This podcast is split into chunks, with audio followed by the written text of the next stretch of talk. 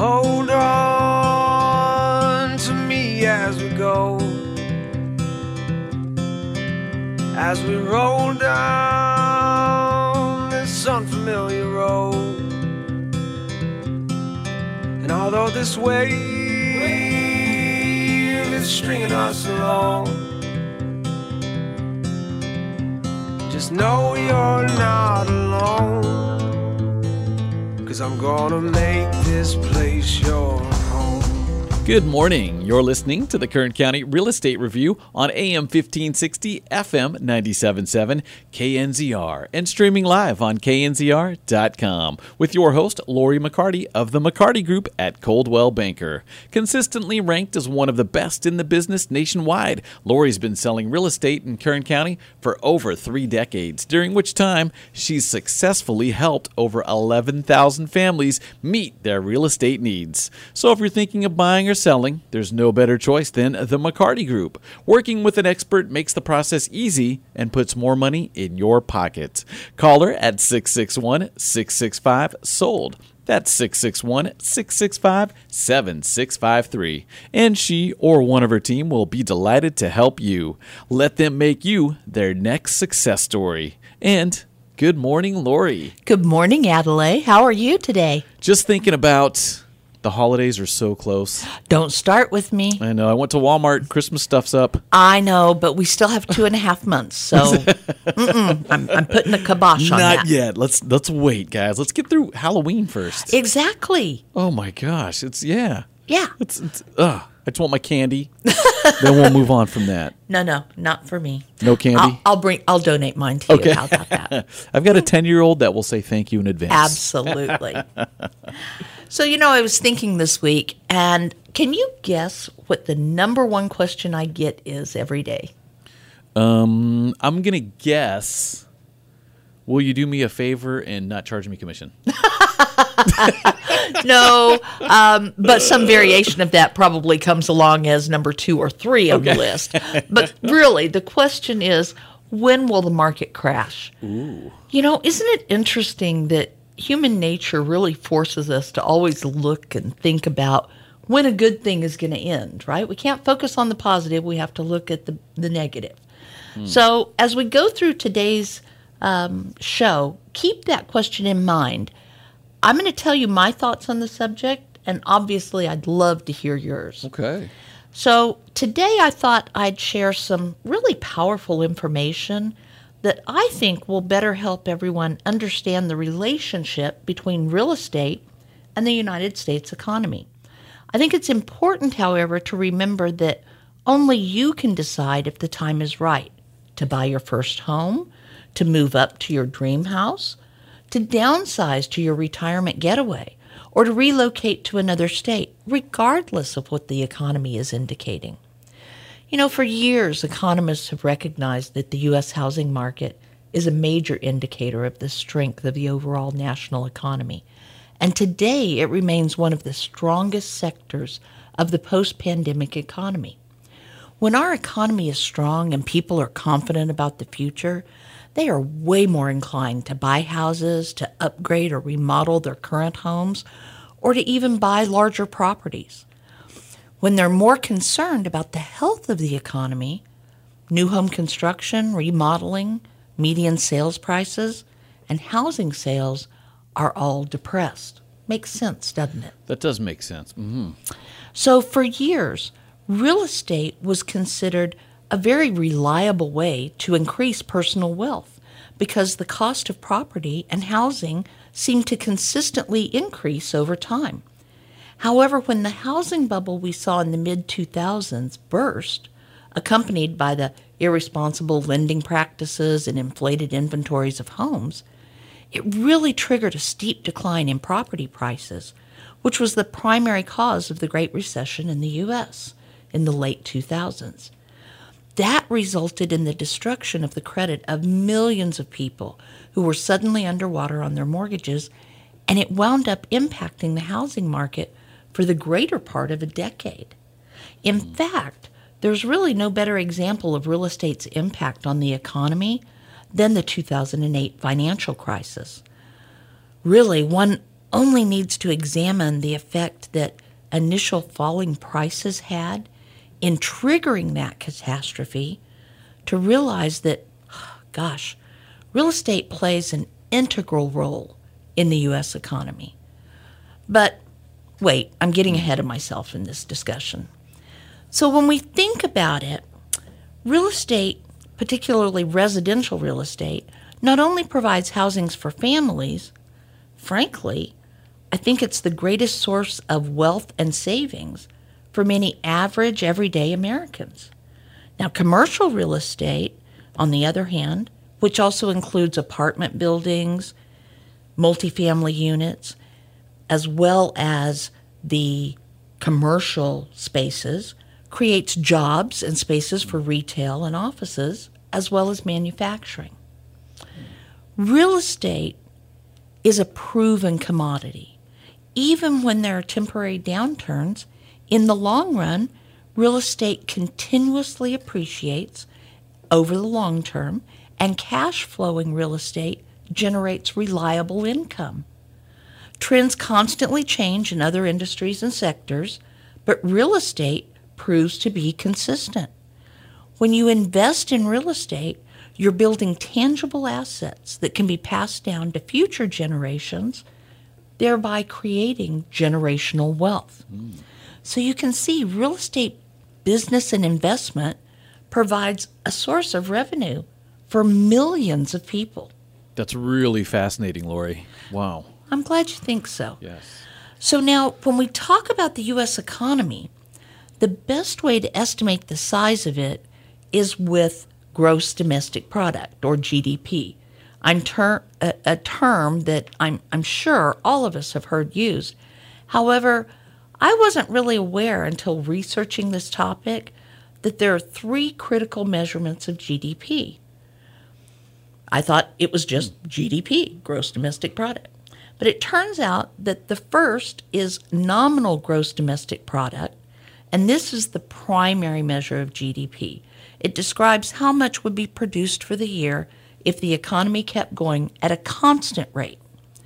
Then the second is known as real gross domestic product. And real GDP does the same thing as nominal GDP, but it removes the effects of inflation. So economists can use it to compare GDP over time. Last, but certainly not least, there's the gross domestic product growth rate. Now, GDP growth rate uses real GDP to calculate growth as compared to the previous quarter or the previous year. And this number often is described as a positive or a negative percentage. And you'll understand later why that's important. So now that we understand that there are three measurements of GDP, let's look at the four components that comprise the gross domestic product.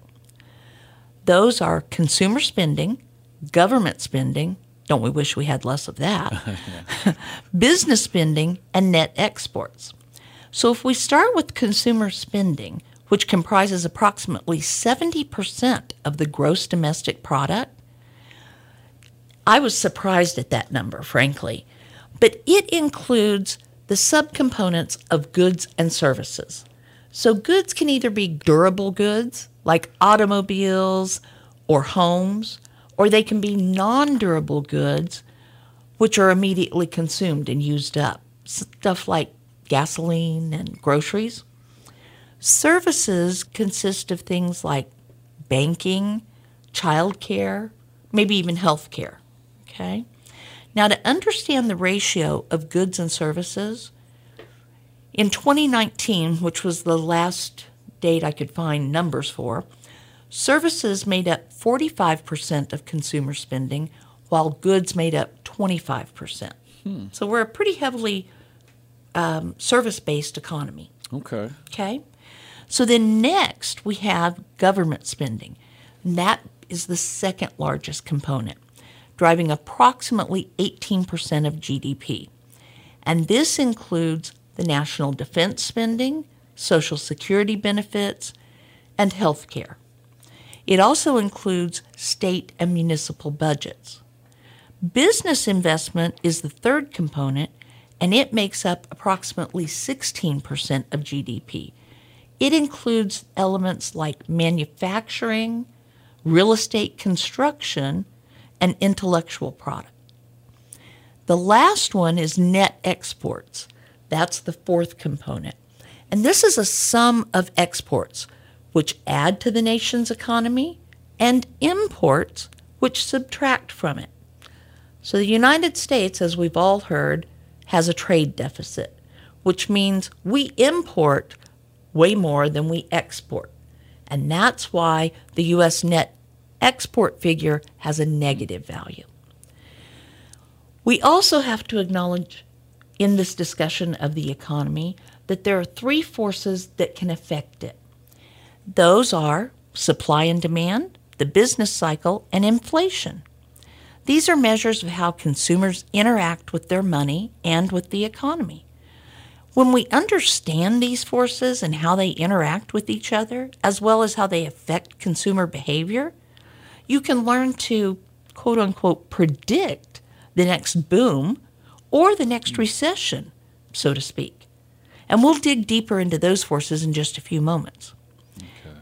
In the real estate industry, savvy agents keep their eye on three things home inventory supply, the days on the market, and price trends.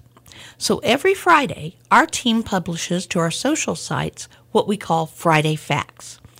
That's where we report how many homes are currently available for sale, how many homes are currently under contract or pending, and how many homes have sold month to date. For example, on the last Friday of September, 924, we saw 703 listed in Kern County, 674 pending or under contract, and 416 sold. And we are in a seller's market, which means that we have less than three months worth of inventory.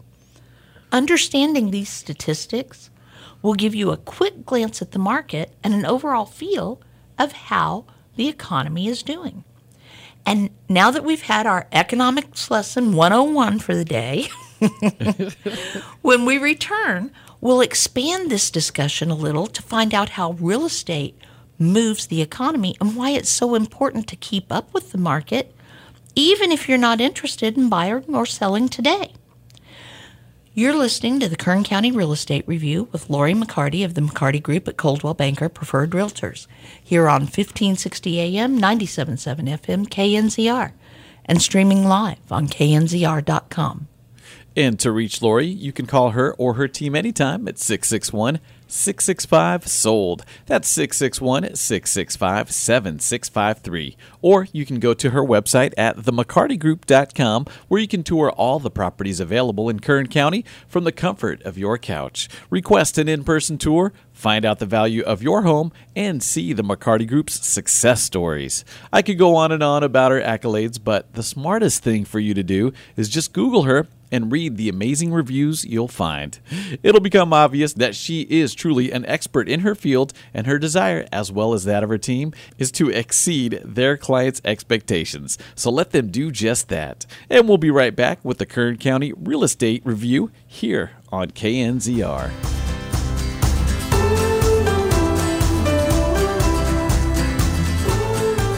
Hey, you confused about real estate? Sean Hannity here, and I can tell you as an active real estate investor, well, just like the stock market, it can go up one day and down the next. Home values and sales, they fluctuate on a dime.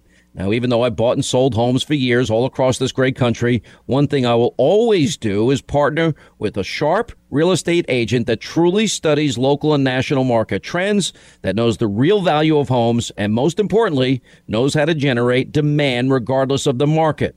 And the good news is you have a truly amazing agent right in your backyard. I'm talking about Lori McCarty of Coldwell Banker. She has an amazing team working for her that doesn't miss a single detail. Her system is so bulletproof, well, she can create demand for your home at a deadline that you agree to, or she will buy it herself. Now, real estate doesn't have to be frustrating or scary. Call Lori McCarty today at 665 Sold. That's 665 Sold. Online, the McCartyGroup.com. That's the McCartyGroup.com. Go there and you can start packing.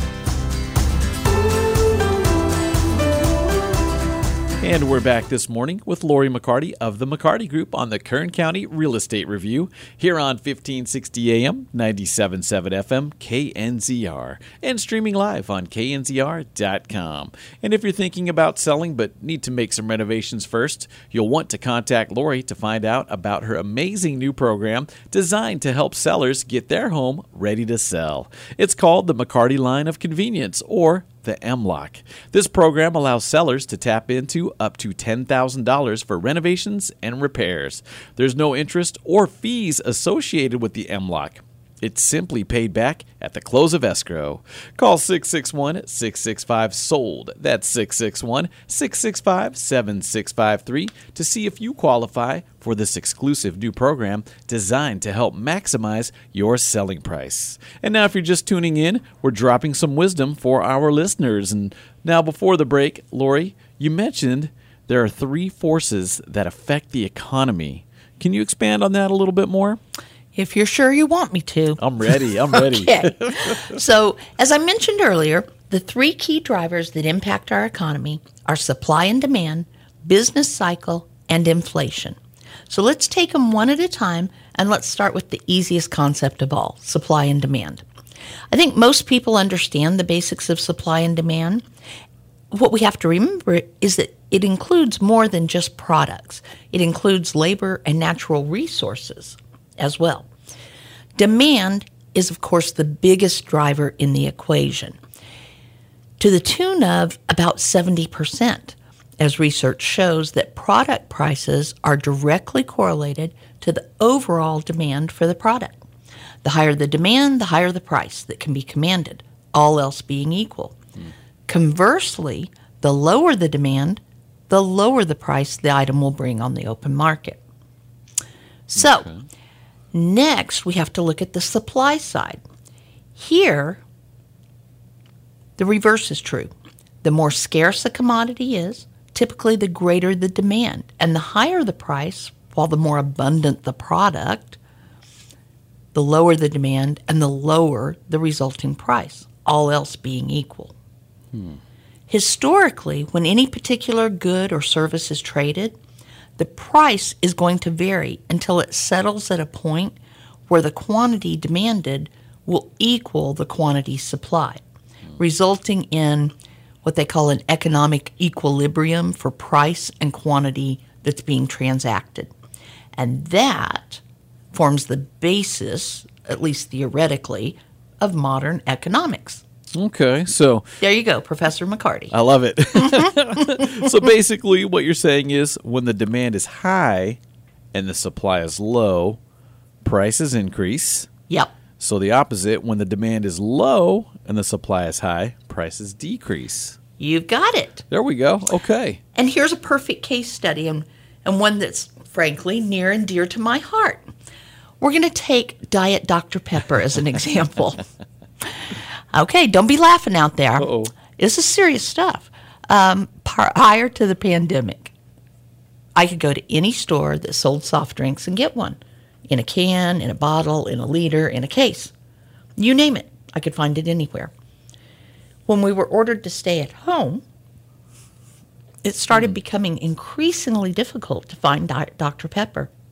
And of course, most of the other diet soft drinks as well. Makes me think of the toilet paper shortage too. Yeah, yeah, there's that too. But let's talk about the serious stuff, okay?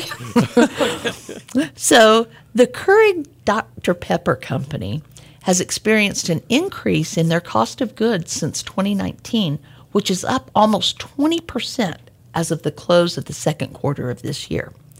Why, you might ask? Well, here are just some of the many ways the soft drink industry has been impacted since the pandemic started with high demand and low supply.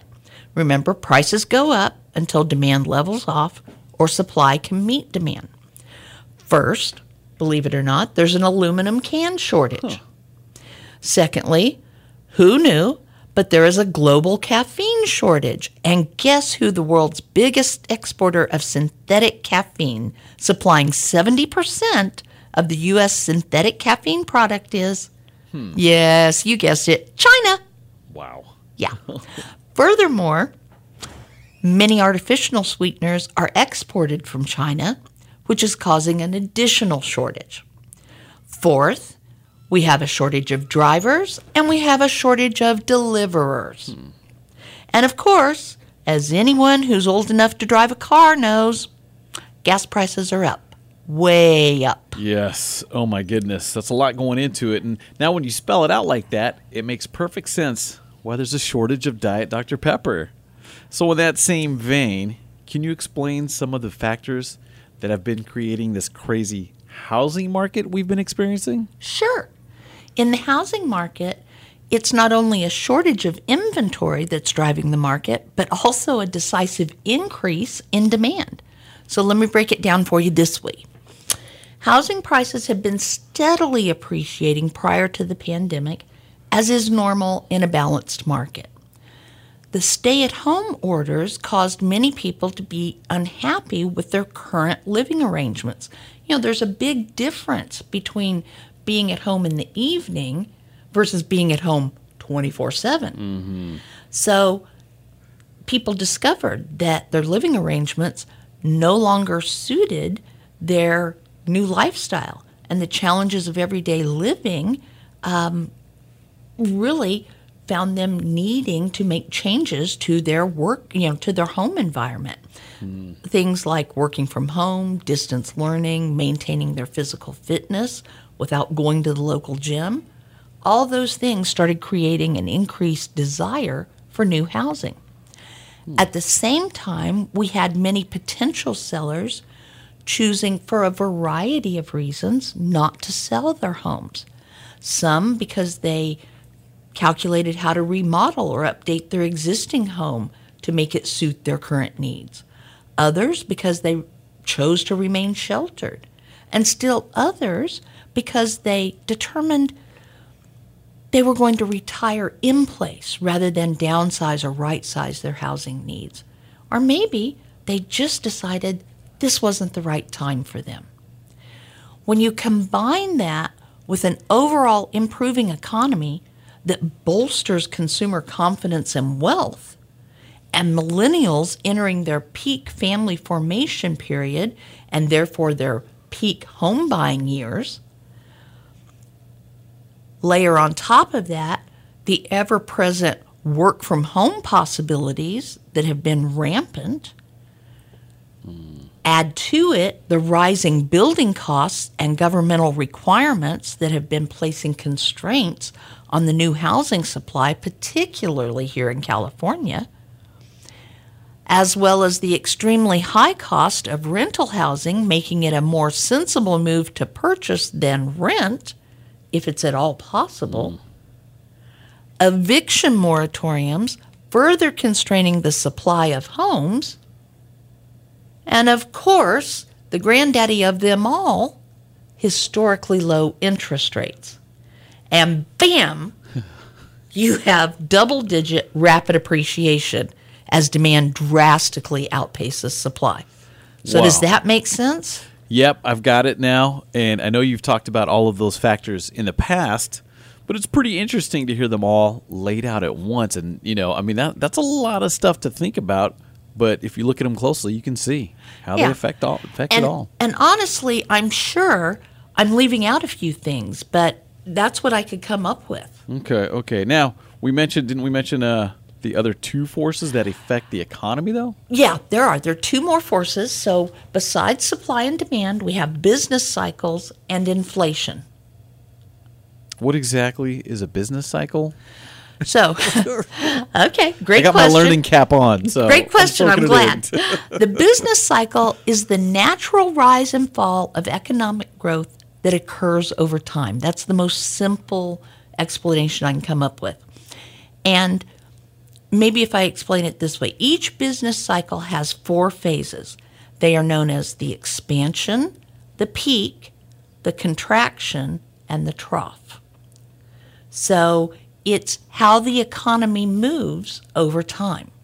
These phases don't occur at regular intervals, but they do have recognizable indicators in the form of GDP, growth rate, unemployment rate, and the rate of inflation. Hmm, okay, I can picture it in my head, but where do you think we are in the current business cycle? Well, clearly, we're in the expansion phase. Okay. Now, my personal opinion from everything I see is that we may be nearing the peak. Of course, I don't, full disclaimer here, I don't have a crystal ball, hmm. but all indicators seem to point to that. And of course, when we think about that inevitable trough that will come at the end of the current business cycle, we have to realize that the severity of it will be measured by its depth, its diffusion, and its duration.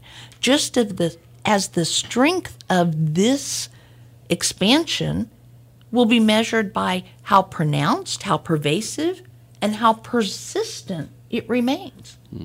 Right? It has come on strong, far more so than anybody ever in, ever thought it would. And it has really continued a lot longer than anybody thought it would, too. If you remember, uh, when the pandemic first began, everyone said, huh, okay, great. Bottom's going to drop out of real estate. One of those foreclosures coming. Yep, yep. Never happened, right? Now, our last force that affects the economy is inflation, which is defined as the rate at which the value of a currency is falling and consequently the general level of prices for goods and services is rising. So, to put it a little more succinctly, inflation reduces the value of your money. It simply won't go as far as it used to. Okay? To pay hmm. attention to what inflation is doing, the most commonly used inflation indexes are the Consumer Price Index, which you'll see abbreviated as CPI, and the Wholesale Price Index, the WPI.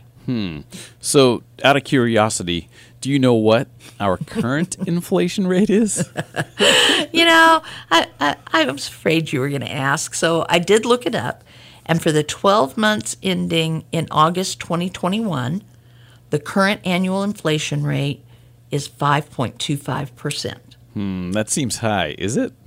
Well, certainly it's higher than the 2.6% that we experienced for the 12 months ending uh, March of 2021. And it's much higher than at any time since 1990, when inflation was 5.4%. But it's nowhere near as high as 1980's 13.55%. Okay. So it's all Yeah. relative. yeah, I guess I feel a little better with that perspective. Right.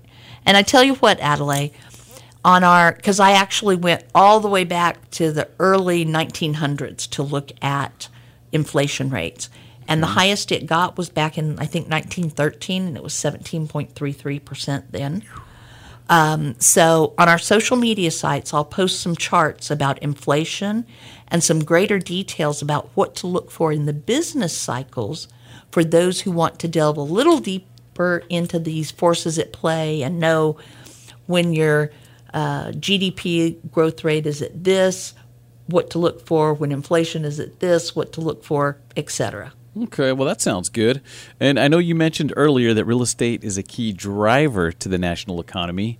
Can you tell us how does real estate help us out at the state level? Oh, that's a great question.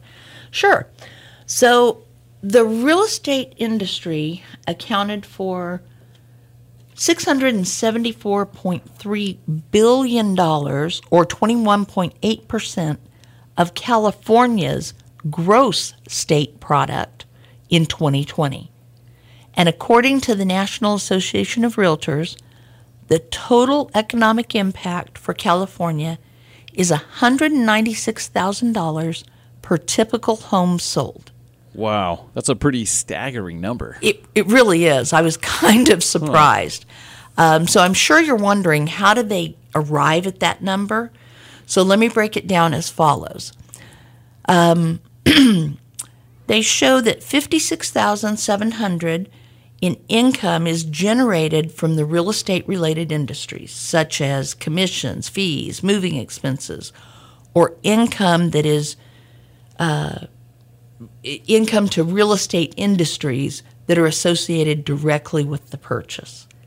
Then there's another $4,700 in expenses related to home purchase such as furniture and remodeling, uh, based on figures from the National Association of Home Builders. Then there's $29,500 multiplier of housing related expenditures. Wait, so what does that mean? So, according to the National Association of Realtors, the multiplier effect accounts for the fact that income earned in other sectors of the economy as a result of a home sale is then recirculated into the economy. Hmm, okay. And then there's $105,100 in new home construction because additional home sales induce added home production. So, according to their statistics, typically one new home is constructed for every six existing home sales. So, for every existing home sale, one sixth of a new home's value is added to the economy. So, that's pretty impressive. Okay, yeah. Yeah. Now, in August of 2021, California set an all time high median single family home price of $827,940. Now, when we say median, that's not average, that's the middle. Okay. That means half of the homes sold below that and half of the homes sold above that. Okay. That's a pretty impressive number. But unfortunately, it's pricing many families out of the market. That's a big number for a lot of people. It is.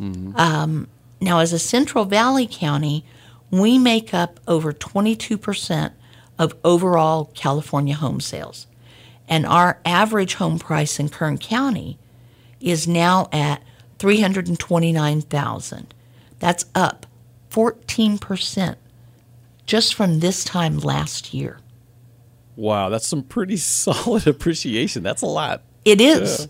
Um, now, in researching for this show, I was kind of surprised to to find out that historically, jobs in California create homeowners and tenants on a roughly 50-50 basis. Hmm, really? Yeah.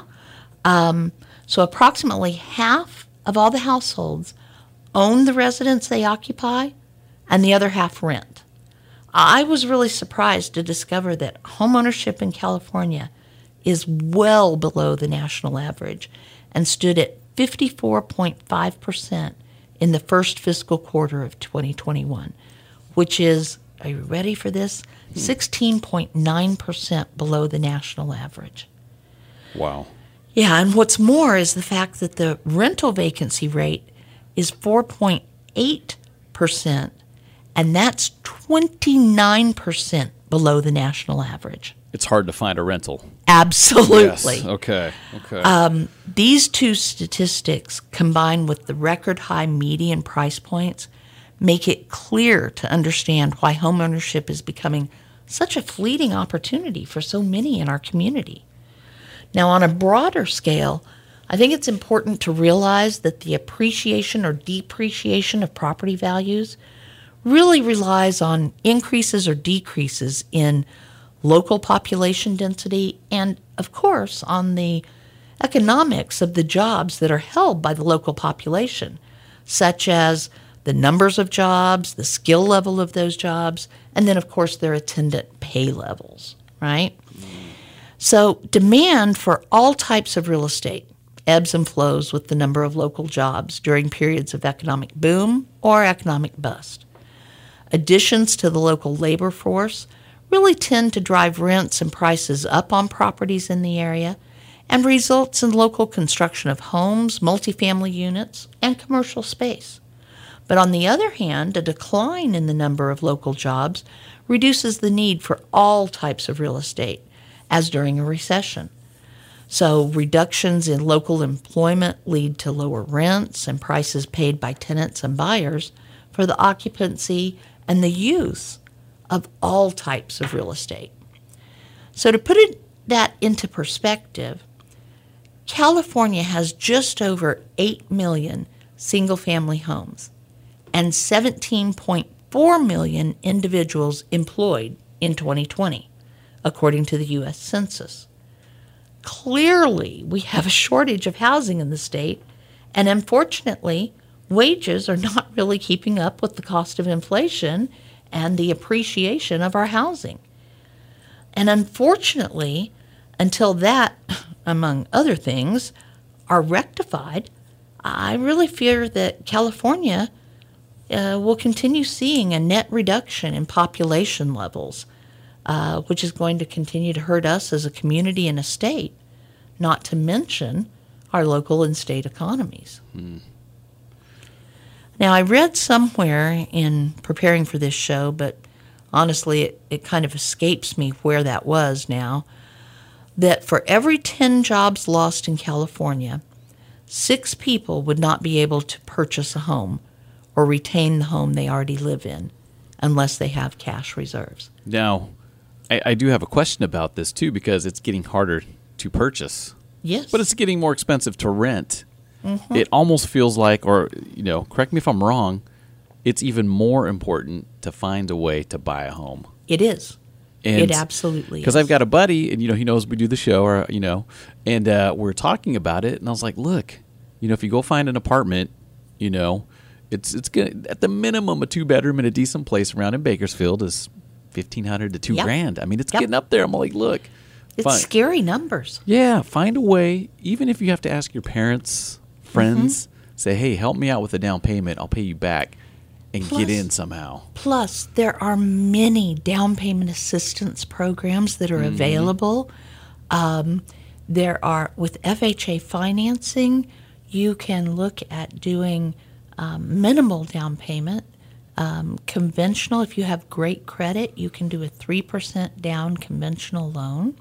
Um, mm-hmm. Or with FHA financing, 3.5% down. Plus, if you apply down payment assistance programs to that, you can get in with very little out of pocket expense. Yes. And I think that that is critical for buyers. Mm-hmm. While interest rates are still at historically low levels, I mm-hmm. think it is important that that they, like you said, reach out to family members, do whatever they can to try to break into this market.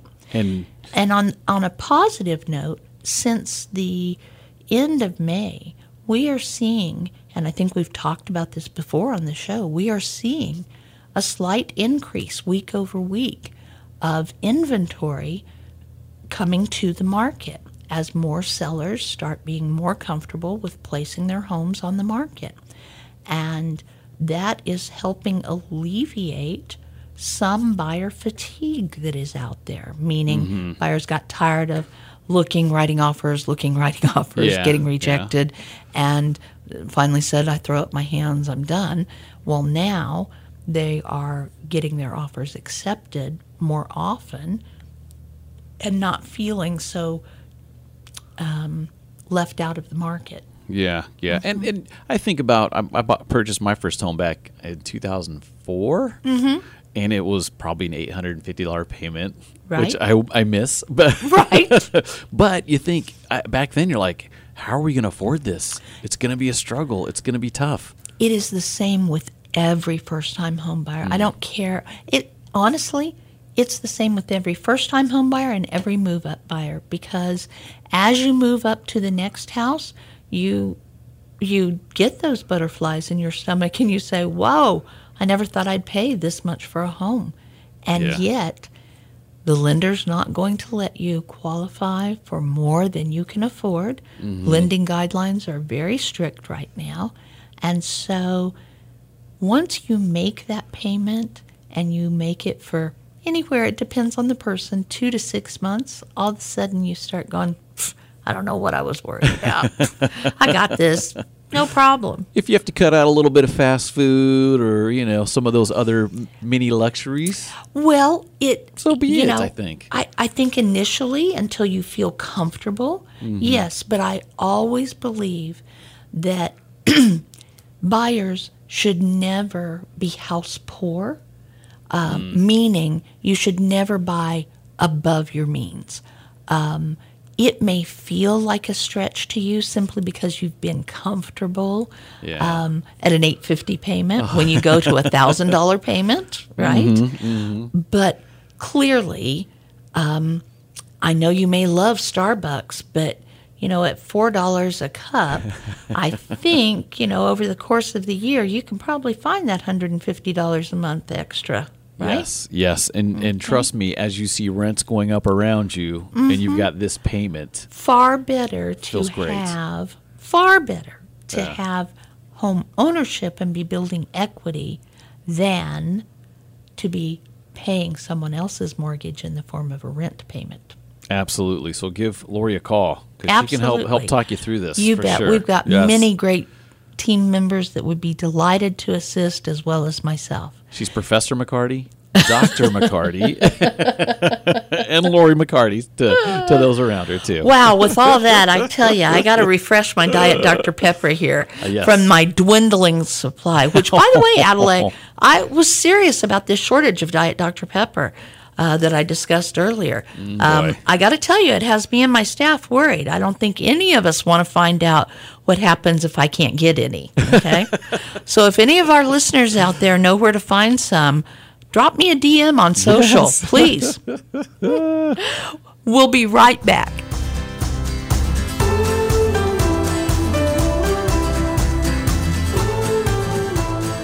It's no fun missing out on the home you love or having to settle for something less just because you couldn't sell your own home quickly. I'm Barbara Corcoran. I've worked with thousands of successful real estate agents. Let me help you choose the right agent so this doesn't happen to you. If you're buying or selling in Bakersfield, call Lori McCarty because she offers an immediate cash offer and can help you find great homes before they hit the market. Partner with the right agent. Go to themccartygroup.com and start packing.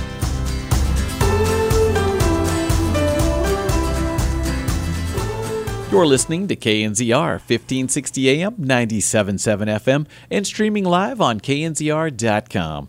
And we're back this morning with the Kern County Real Estate Review featuring our host, Lori McCarty of the McCarty Group. For all your real estate questions, call Lori at 661 665 SOLD. That's 661 665 7653. Or go online to themccartygroup.com. You can also follow Lori on social media. For Facebook, follow her at the McCarty Group or on Instagram at Lori underscore McCarty. And to keep up with all the real estate news in Kern County, you can follow this show on Facebook at the Kern County Real Estate Review. There you can also submit questions you'd like Lori to answer on air or suggest topics you'd like her to cover on Sunday mornings. And this morning we're talking about real estate and the economy. And I, for one, really appreciate you taking the time to explain the interconnectedness of all these terms we hear so frequently used in the world of economics, like gross domestic product and consumer price index. now, I've always had a general idea of how they related to one another. But today, however, I've got a much clearer picture of their association to one another as a result of your explanation. So thanks, Professor Lori. and I'll turn the microphone back over to you. Thanks so much, Adelaide. You know, that's always been our goal here to try and take some of the murkiness of the world of real estate away and make it crystal clear for everyone. Um, so I think, as I said earlier, there's really no better example of real estate's impact on the economy than the 2008 financial crisis. Falling home prices initially triggered the downturn, but few people really realized it at the time. By July of 2007, the median price of an existing single family home was down 4% since its peak in October of 2005, according to the National Association of Realtors. But economists, interestingly enough, couldn't agree on how bad that was. See, the, there are definitions of recession and bear market and a stock market correction. Those are all well standardized, but the same is not true for housing. Hmm. Okay? To give you some perspective, many compared it to the 24% decline during the Great Depression of 1929. And then other economists likened it to the decline ranging from 22 to 40% in oil producing areas in the early 1980s. So, by those standards, a measly 4% slump was barely noteworthy.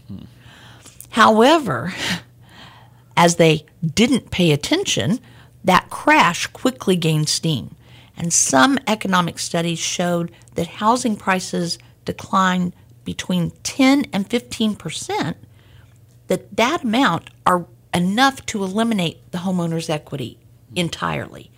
And that occurred as early as 2007 in some communities in Florida, in Nevada, and also in Louisiana. Does that, hearing that or being in a home like that, does that kind of drive you to like, I'm not going to pay anymore? Is that was that where that came from? Some of it, Okay, absolutely. okay. And on top of that, almost half of the loans issued between 2005 and 2007 were known as subprime loans. What exactly are those? So, subprime lenders are creditors who offer loans to individuals who don't qualify for loans under traditional guidelines, typically because the subprime borrowers have below average credit ratings and are therefore presumed to be at a greater risk of defaulting on their loans. So, when you think about it, almost half of the loans that were originated in the two years leading up to the collapse were made to borrowers that were more likely than average to default. Hmm. That's a brilliant idea, right? On top of that, banks used these subprime mortgages to support trillions of dollars of derivatives, meaning that banks folded the subprime mortgages into mortgage backed securities. They sold them as quote unquote safe investments to pension funds, to corporations, and to retirees. And those investors felt protected or insured from a default by a new insurance product that was called credit default swaps, the biggest insurer of which was American International Group, or AIG, which I think most people are familiar with. Mm-hmm. When borrowers began defaulting, as they inevitably would, the mortgage backed securities had questionable value. So many investors then tried to exercise their credit default swaps. Then AIG ran out of cash and threatened to default itself, which required the Fed, or the Federal Reserve, to step in and bail it out. Banks with a lot of mortgage backed securities on their books, like Bear Stearns and Lehman Brothers, became shunned by the other banks. And without cash to run their businesses, they turned to the Federal Reserve for help. The Fed found a buyer for Bear Stearns, but not for Lehman Brothers, and their bankruptcy was what officially kicked off the 2008 financial crisis. Yeah. Now, during that, California took a disproportionately greater hit to jobs during the 2008 recession in comparison to the nation. The magnitude of California's real estate bubble exceeded those of all other states except Nevada and Florida in terms of its negative impact on pricing, on lending, on construction, speculation, and anticipation of demand. The recession's impact on the housing industry huh, was equally severe. In turn, the recovery's long, bumpy plateau path took longer than the rest of the nation as we corrected for the recent past excesses. What happens in a commodity economy such as Texas and in every other state has very little relationship to what happens in California, a state that is defined by much more than the continental divide. Hmm. So, do we need to be worried? Well, obviously, at some point, the business cycle we are in will change from expansion to contraction, just as all business cycles do. But no, Chicken Little, I keep telling you, the sky is not falling. Okay? There are many, many differences between the current housing market and the 2005 market or the 2008 market. For example, subprime loans make up a much smaller percentage of the mortgage market than they did then, although they are beginning to grow again under the non prime loans name. So if you start hearing that terminology more frequently, beware. Okay? Additionally, banks have raised lending and credit standards. So, as an example, those who want to flip homes have to now provide between 20 and 45 percent of the cost of a home to purchase, But during the years leading up to the financial crisis, they needed 20% or less down payment. Additionally, the government created the Homeowner Affordability and Stability Plan, or HASP as it was known, in 2009 in an attempt to stabilize the U.S. economy. HASP improved the ability for a homeowner to refinance their mortgage at lower interest rates and lower their monthly payments. It also approved 75 billion in aid to help people stay in their homes through the Homeowner Affordability Modification Program or HAMP.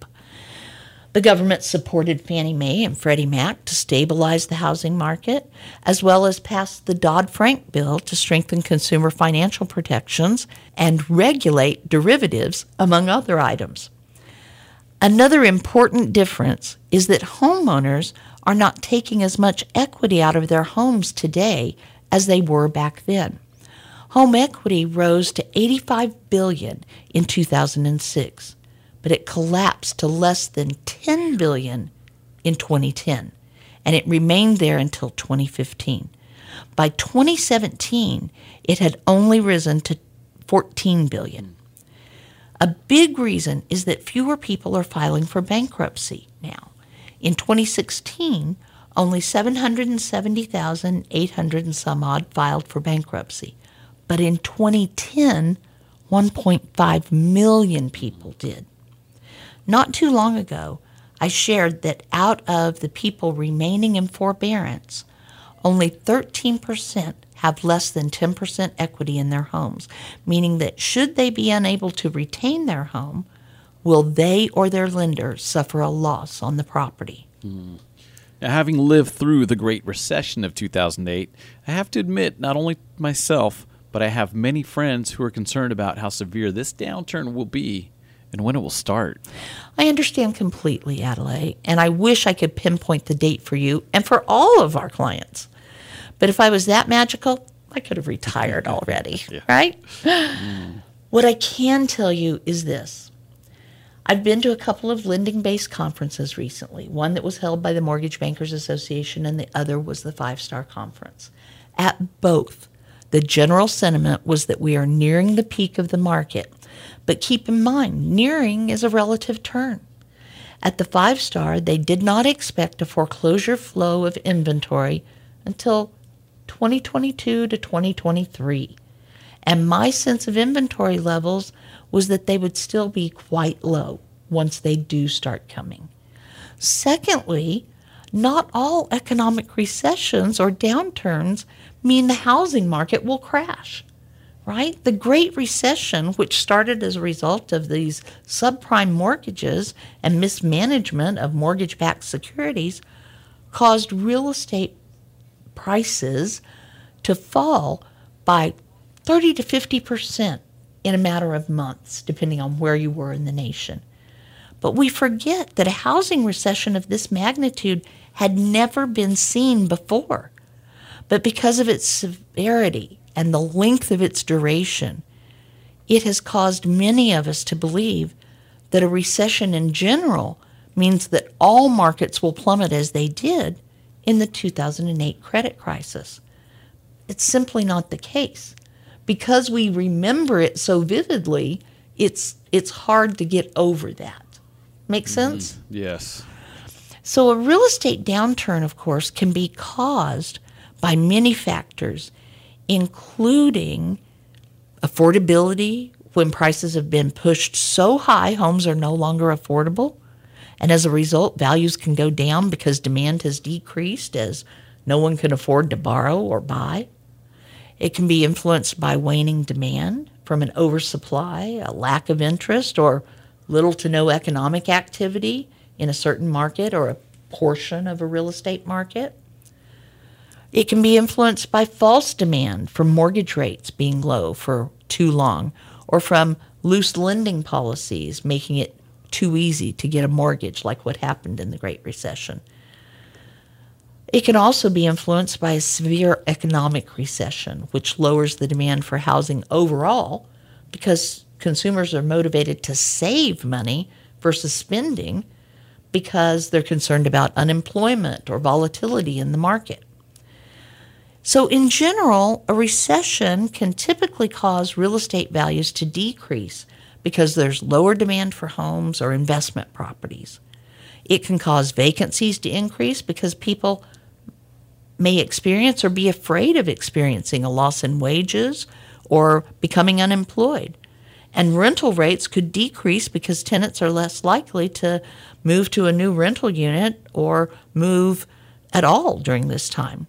Short sales and foreclosures increase because people have difficulty paying their mortgage. Those who typically do the best during the recession, however, are those who have equity in their home or their investment property, who have high liquidity and sufficient cash flow or cash reserves to pay their debt obligations, even if they do suffer a reduction in cash flow or income for a short period of time.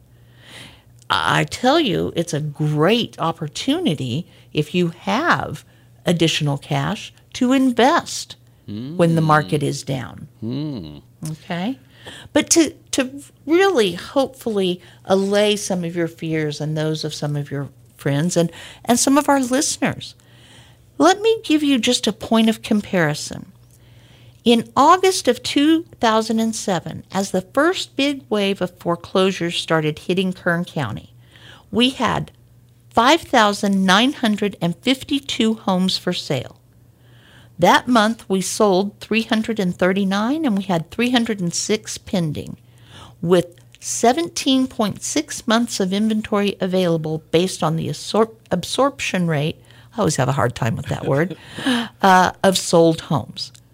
Compare that to the numbers I gave you for 924 of 21, which were 703 homes for sale in all of Kern County, 416 sold, and 674 pending. If I carry those numbers all the way to the end of the month of September, they would be 723 for sale, 610 sold, and 868 pending. Let me put that in perspective. That's one eighth the number for sale in the county, almost double the number sold in the month, and 2.8 times the number of pending sales with less than a month's worth of inventory. You tell me, you think it's going to happen anytime soon? It's it won't be as bad. and if it does, you betcha. Wow. We've got a long ways to go to wow. match those levels. Yeah, and you know what? Even a little bit kind of off the air, we talked about opportunity. Right. And you you you mentioned that if yeah. you've got cash or a way to get in, mm-hmm. there might be opportunity there for you too. So we know that what holds against inflation Right. Real estate. Real estate. Real estate. So if you can get in, get in. Get in. Call Lori. Right. Definitely. So that does make me feel a lot better too. And as fascinating and educational as this has all been, unfortunately, it's time to wrap up already. Well, I'm sure some of our listeners are like, great. Let's tune in next week to a hopefully less pedantic discussion. I enjoyed it very much. A lot of great information. Well, though. thank so, you. Yes. Now, before we go, I want to remind everyone that the Bakersfield Fall Home Show will kick off at the fairgrounds on October 15th. And you can also visit the Barn Door Vintage Market, which was formerly known as the Old Time Peddlers Fair, while you're there. So hopefully today we've provided a little more clarity into how real estate impacts the world around us. We look forward to visiting with you again next Sunday at 8 a.m., just before Sean Hannity, who's coming up next.